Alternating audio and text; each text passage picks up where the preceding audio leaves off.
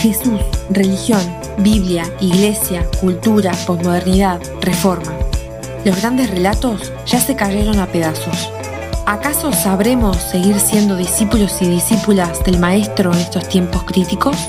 La Rebelión de los Santos es un podcast sobre fe y espiritualidad para intentar sobrevivir al fin de la historia.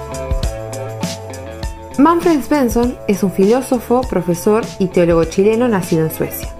Su área de estudio es la tradición intelectual cristiana y algunos de sus grandes pensadores. Ha escrito notables libros introductorios a tres de ellos, C.S. Lewis, Dietrich Bonhoeffer y Soren Kierkegaard. Hola Manfred, ¿cómo estás? Muchas gracias por tomarte este tiempo para que charlemos, para que nos encontremos. ¿Cómo estás? ¿Qué tal Lucas? Eh, muy bien, gracias por la invitación.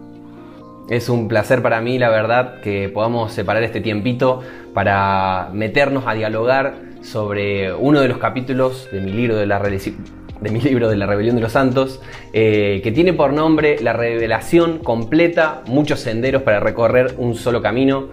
Eh, me ha gustado mucho de tu producción académica, de tu producción literaria y teológica, cómo has buscado reflexionar sobre la importancia que tiene la tradición intelectual y teológica del cristianismo, eh, quizás por algunas corrientes más actuales, por algunas modas de época, pareciera que somos como hijos del presente, hijos de lo que nos pasa, pero esta reflexión que venís haciendo sobre la tradición y sobre la importancia de la, de la historia, de la teología cristiana para vivir una fe más saludable, me parece muy, muy, muy importante.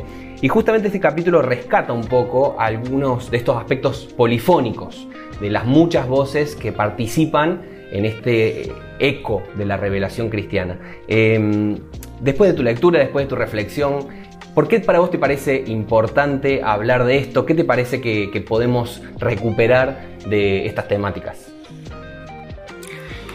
Sí, bueno, lo primero que tal vez habría que decir es que, por supuesto, el, el presentismo, por llamarlo así, eh, al que aludes, eh, no es solo un problema eh, de, ciertos ambientes cristianos hoy, sino que es, un problema general de, nuestra cultura.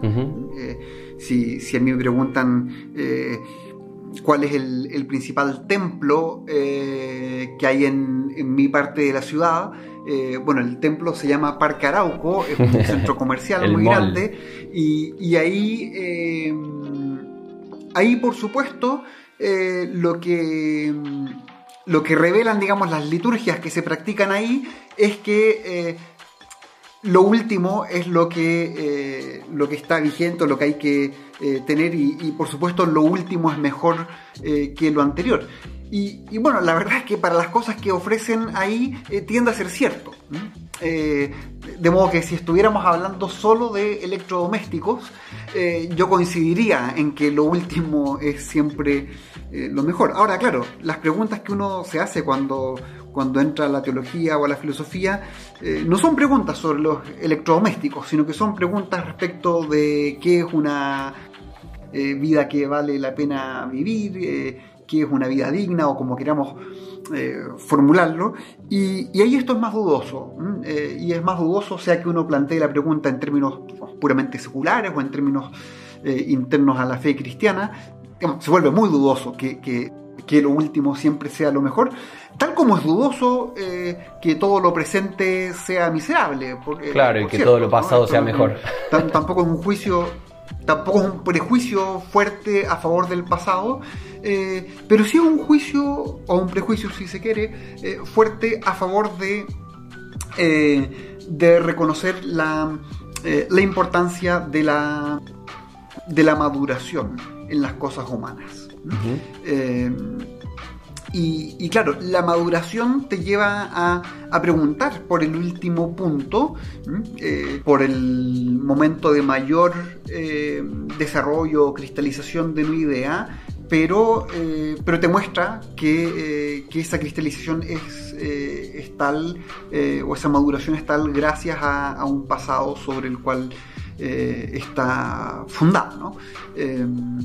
entonces, digo esto simplemente como una referencia general al, eh, a la cierta reverencia que, merece el, el pasado.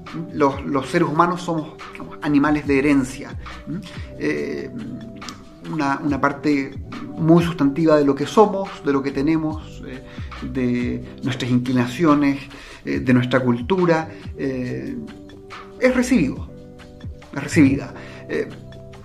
Y, eso no significa que, eso recibido esté exento de crítica, eh, pero significa que uno puede tener una disposición eh, primaria de, gratitud respecto de lo recibido. Eh, Dietrich Bonhoeffer tiene una frase muy bonita en, sus cartas sobre la prisión. Dice que, que tenemos que, que, recibir el pasado pasándolo por, por el sedazo de, de la gratitud y el arrepentimiento. Uno puede bueno, por supuesto, uno mira la historia humana, no es una historia de puro triunfo y brillo eh, eh, que recibamos con pura gratitud. Uno recibe esto y, lo recibe con, eh, con cierto arrepentimiento por lo que los seres humanos hemos hecho también. Pero, pero es un doble filtro el que nos permite recibir bien el pasado. Arrepentimiento y, y gratitud. Em, ahora, ¿qué ocurre? Ocurre que, em, que muchas veces la, tradición que se rechaza tampoco es una, una tradición em, particularmente profunda. Yo creo que una, una parte importante de quienes hoy creen estar rechazando la tradición, en realidad están rechazando eh, tradiciones parte de la tradición. Eh, que, no que, no, tienen más de un siglo, ¿no? Claro. Y esto de nuevo me parece que vale tanto eh, en, el, en el ámbito secular como eh, en una consideración interna al, cristianismo. Eh, en el ámbito secular uno puede decir todas las disputas que, vemos entre derechas e izquierdas, bueno, remiten a, a, quienes participan de ellas a, a modos de enmarcar la discusión política que, que son de muy reciente data. Eh, Posguerra Fría, y eso, claro, claro. Entonces, eh, uno puede decir, mira, tal, tal, vez lo que usted quiere no es rechazar esta tradición, eh, sino, sino o, o más bien, tal vez lo que usted quiere es rechazar esta tradición, pero, pero no rechazar la tradición, sino que requiere arraigarse en una tradición más larga para justamente eh, hacer sentido a lo que usted eh, diagnostica como sensato, eh, tanto en la izquierda como en la derecha, por decirlo en términos esquemáticos ahora. Ya. ¿Qué ocurre en el caso, en el caso de de la tradición cristiana, en concreto de la tradición eh, protestante en el siglo XX. Que lo que, lo que tendemos a conocer como, eh, como tradición teológica evangélica es un fenómeno eh, en general muy, muy nuevo. Uno puede decir es, es un destilado posterior a las querellas entre liberales y fundamentalistas a principios del siglo XX. Un destilado, por cierto, que puede ser muy orientador, que no hay que ver con, eh, con, desprecio ni mucho menos, eh, pero es un destilado reciente que, eh, que no incorpora necesariamente todos los acentos típicos de la tradición intelectual cristiana previa. Entonces, eh, ¿Cuál es el problema? Bueno, que ese destilado, por supuesto para alguien que, eh, que nació, digamos, en los años 80, bueno, ya es tradición. Claro. Entonces cuando, cuando, cuando percibe las insuficiencias de este legado y cree tener que rechazarlo, bueno, lo que cree tener que rechazar es justamente la tradición.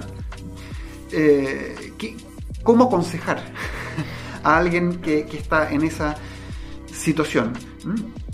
Eh,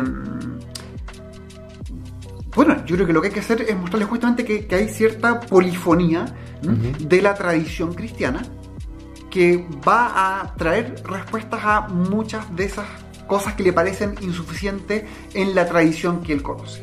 o, por decirlo de otro modo, eh, uno podría preguntarle, oye, ¿quieres rechazar la tradición de tus padres? Eh, tal vez entonces te convenga conocer bien la tradición de tus abuelos eh, o de tus eh, tatarabuelos, porque los seres humanos no construimos desde cero.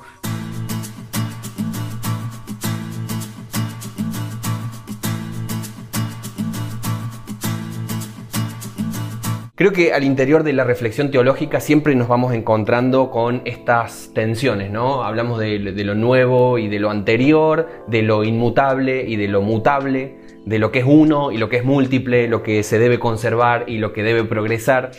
Eh, y me gusta algo que decía Tillich acerca de que la teología es justamente hacer esta mediación entre estos elementos en tensión, poner a dialogar lo que es eh, distintivo, específicamente distintivo de la fe cristiana, con unas circunstancias históricas y culturales que van cambiando, que siempre tienen nuevos desafíos, que siempre tienen nuevos referentes, que siempre tienen nuevos símbolos también. Y creo que si bien hubo tiempos en los que el énfasis estuvo puesto en lo inmutable de los dogmas, y si bien esto creo que puede ser así, también hay mucha especulación sobre cómo fue eso, eh, y muchas incomprensiones sobre el sentido que haya tenido todo eso, ¿no? Eh, hoy pareciera un poquito que en la cultura postmoderna más bien apuntamos, como dice Bauman, a lo líquido, eh, como dicen las teorías postcoloniales, a lo mestizo, a la multiplicación de lo instantáneo, a lo efímero, a lo pasajero. no tenemos más estos puntos de referencias anclados en otro momento, sino más bien que nosotros somos un poco como nuestra brújula, ¿no? Nosotros somos nuestro propio punto de referencia, nuestros deseos, nuestras búsquedas, nuestras intuiciones. ¿Cómo te parece que se puede llevar adelante hoy una mediación teológica que sea saludable, que sea coherente y además qué peligros te parece que acarrea cuando uno se queda solamente con uno de estos elementos y se deja de lado o desatiende el otro? Bueno, yo, Vamos a partir por lo último, los, peligros que, acarrea la desatención de, cualquiera de estos polos. Em, yo creo que es, muy visible cómo eh, este tipo de desequilibrio eh, lleva a, a, contradicciones culturales que hoy tenemos a la vista. Eh, digámoslo así, todo el mundo clama por mayor comunidad Em, y, esto uno puede decir que es parte de la queja contra el capitalismo global, pero no solo eso, sino hay una, un, lamento extendido y, pertinente em, respecto de la pérdida de comunidad. Pero, pero las mismas voces que plantean este lamento parecen adherir eh, muy acríticamente a este tipo de, discurso que, que tú em, que tú caracterizabas muy bien al decir eh, al final que eh, ahí no hay otro punto de referencia al final que yo mismo y mis deseos. Pero claro, si es que al final no hay eh, otro punto de referencia que yo mismo y mis deseos, bueno, sobre esa base no vas a construir el tipo de comunidad que dices anhelar. ¿no? el, el, anhelar eso y poder efectivamente buscarlo bueno, supone someter a crítica eh, la antropología en la cual eh, mis deseos son eh, el, árbitro último respecto de cómo, de cómo actuar. C.S. Lewis en La abolición del hombre decía, esto creo que es hacia el final del texto, ¿no? decía... algo así como extirpamos el órgano y, seguimos clamando por la función si es que extirpas eh, la posibilidad de eh, someter los propios deseos a, crítica, a evaluación, a evaluación propia o a evaluación de otros, eh, bueno, no esperes que, brote una cultura distinta de la cultura individualista de la que dices estarte distanciando. eso me parece que, que, es un problema muy evidente hoy que se refleja en el hecho de que uno pueda tener algo que a muchos les suena paradójico, pero que no lo es, eh, creo, eh, que es el individualismo estatista. Nos suena paradójico, ¿no? Uno cree que el mundo está políticamente dividido entre individualistas y estatistas, pero la verdad es que está lleno de, individualistas que creen que, eh, el árbitro último de la, orientación en la vida práctica es, su deseo y que al mismo tiempo cree que, que la función principal del Estado es venir a, a satisfacer ese deseo. un deseo que por lo demás es, ilimitado, cosa que no se puede decir de la capacidad de, del Estado, pero, pero entras en este tipo de dinámica. y, bueno, eso me parece un, indicio eh, muy claro, no de que debamos eh, cambiar el énfasis en la diversidad por un énfasis en la unidad, sino que justamente tenemos que pensar respecto de cómo articular estos, eh, estos distintos polos. y, y, uno bien podría decir que, que se articulan no diciendo eh, que este es más importante o este otro es más importante. No se trata de, reducir la pluralidad, la pluralidad a la unidad o, de creer que, la solución es un slogan sobre la unidad en la diversidad o algo por el estilo, eh, sino que lo que hay que reconocer es que en realidad tanto la unidad como la diversidad nos interesan en función de otras cosas ni la unidad ni la diversidad tiene sentido eh, legitimarlas por sí mismas. Es muy común que, hagamos eso, ¿no? Decir, eh, decir que la, diversidad siempre, la diversidad siempre enriquece. Y otros creen que la unidad siempre enriquece. A mí me parece muy, dudoso que por sí mismas la unidad o la diversidad sean cosas enriquecedoras. Bueno, son muy buenas cosas a enfatizar para conseguir ciertos bienes. Eh, para conseguir el bien de la amistad o para conseguir el bien de la verdad, uno bueno, requiere ciertos tipos de unidad y ciertos tipos de diversidad. Y es en función de esos otros bienes que son más centrales que tiene sentido justificar la unidad o la diversidad.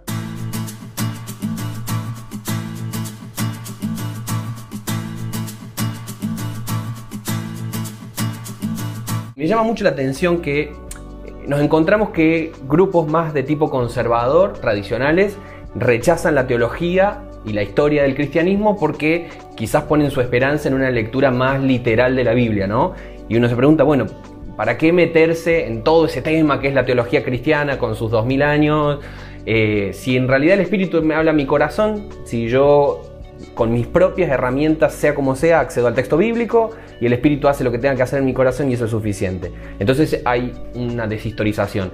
Y por su parte los grupos más progresistas, eh, quizás rechazan la historia o, deshistorizan el valor de la teología y de la historia del cristianismo porque lo asocian con un pensamiento hegemónico, con, con estar eh, relacionado más con un esencialismo de tipo eh, griego o una, una, herencia más europea, o por no estar enfocado a las cuestiones más contextuales.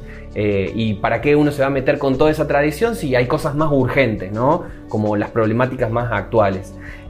según tu mirada, ¿Cuál sería la importancia de recuperar la historia del cristianismo y la teología? ¿Y cómo podemos salir de este rechazo posmoderno de lo que nos genera el concepto de tradición?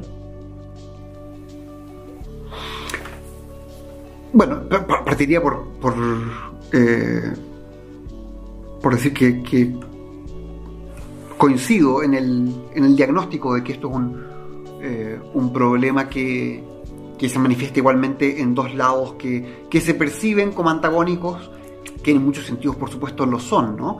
pero, mm, pero en esto están eh, parados sobre eh, un, mismo suelo y, eh, y claro, esto deja de algún modo esa tradición bajo, bajo fuego cruzado.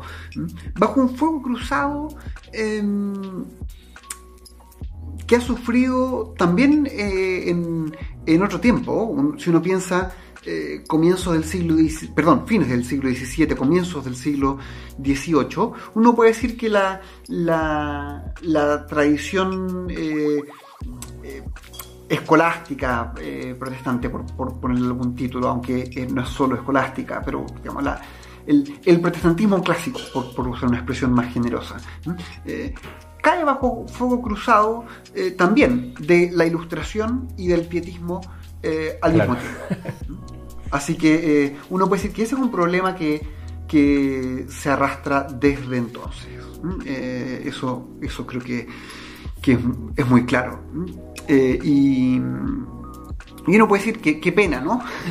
Porque esta gente, claro, muchas veces al, percibir los límites de, del lado del, desde el cual están criticando, simplemente cambian al, al otro bando, que es un reverso eh, del, de la posición en la que estaban.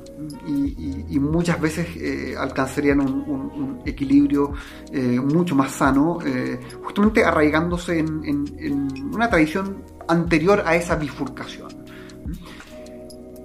Hay, hay un, un pensador polaco, Leszek Kolakowski, que, que, en fin, alguien que, eh, que, tiene eh, una serie de escritos eh, muy, muy lúcidos sobre su, pasado marxista, etc. Y no recuerdo ahora dónde, dónde es que escribe esto, pero, pero, pero una frase que, me, parece muy, muy certera, dice que si, si, las, si las generaciones nuevas no se hubieran estado revelando incesantemente contra las tradiciones que heredaron, todavía estaríamos en las cavernas.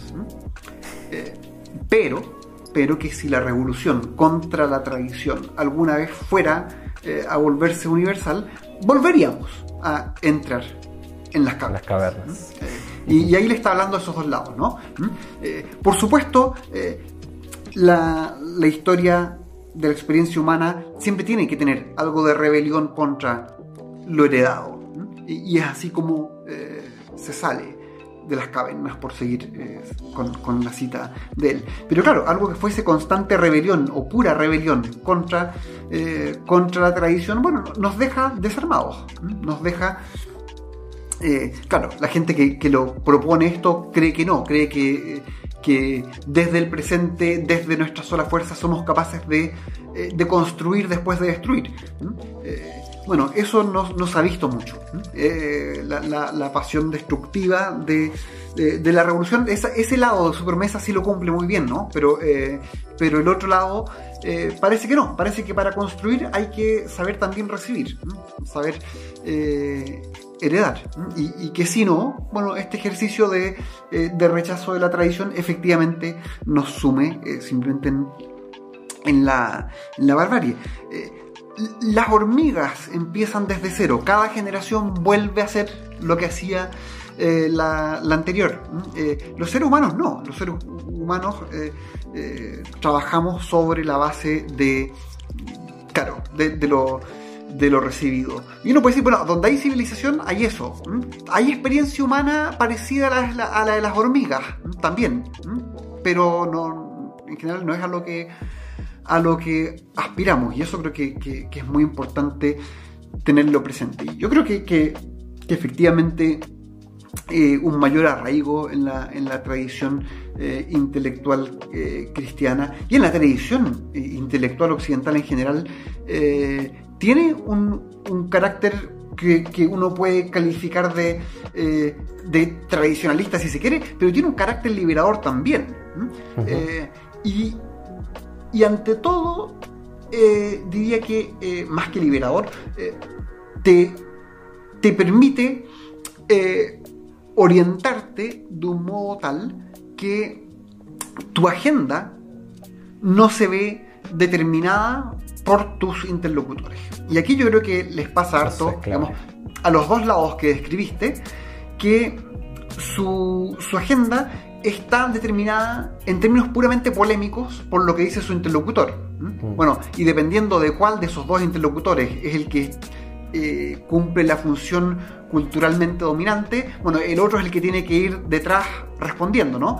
Uno puede decir, eh, hace un siglo, por supuesto, era más bien la posición conservadora la que fijaba eh, qué es lo que se afirma y, bueno, y los otros iban detrás respondiendo. Hoy, claro, eso se ha invertido, uno puede decir que la, la posición progresista es la culturalmente eh, dominante y, la posición puramente conservadora tiene que ir detrás denunciando eh, al, progresista. Pero, pero claro, si es que estás en eso, eh, la agenda, la importancia de los temas, todo te lo fija tu interlocutor. Bueno, si tú estás eh, arraigado en una tradición eh, mayor, te ocurre eso menos. Con esto no quiero decir que estar arraigado en la tradición sea eh, dejar de lado todo tipo de, em, de, relación polémica con el presente.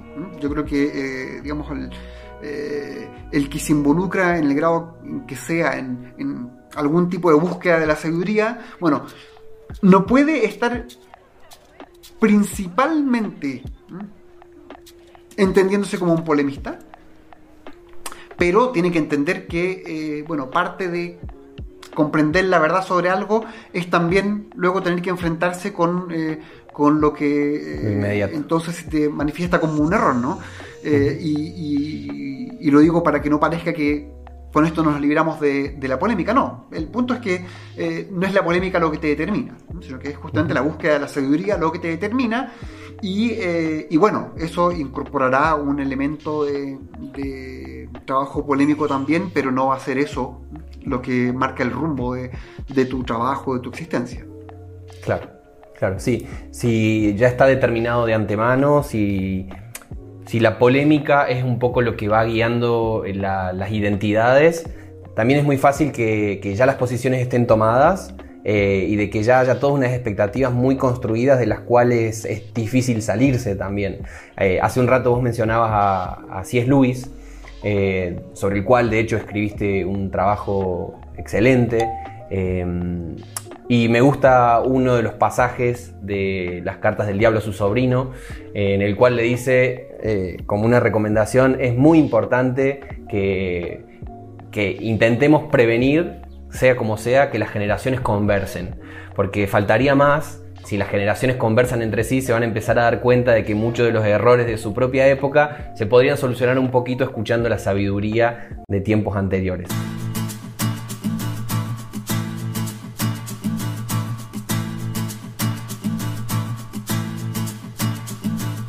En este capítulo del libro yo reflexiono un poco sobre esta idea de que si Cristo es la verdad, ¿no? como dice el Evangelio de Juan, entonces esto significa que la verdad no estaría fija en unas fórmulas o en unos dogmas, como quizás algunos quisieran, pero tampoco está suelta, por el contrario, en un mero relativismo, ¿no? Eh, en las meras subjetividades, como quizás quisieran otros. ¿no? Jesús es el camino, también dice el Evangelio de Juan, pero sobre ese camino se encuentran muchos senderos. Eh, y probablemente absolutizar uno de estos senderos implicaría quitarle eh, riqueza y poder a esta revelación completa del camino.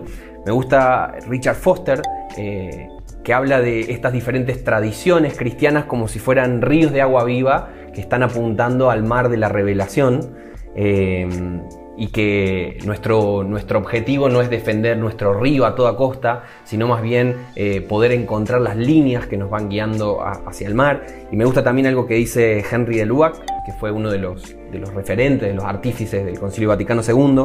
Él decía que para que la iglesia eh, esté en su plenitud, para que la iglesia sea armónica, eh, es muy necesario eh, contar con los aportes de todo el mundo, de las diferentes culturas, de las diferentes etnias, de las diferentes épocas históricas. Como para ir cerrando, la, última pregunta que tengo para, hacerte es, ¿cuáles te parece que son los aportes culturales e históricos que nuestra época le puede hacer a la fe cristiana? ¿Y cuáles son los destellos de luz de otros tiempos que nosotros en esta época no tenemos que perder de vista si no queremos perdernos del camino que nos lleva hacia el mar.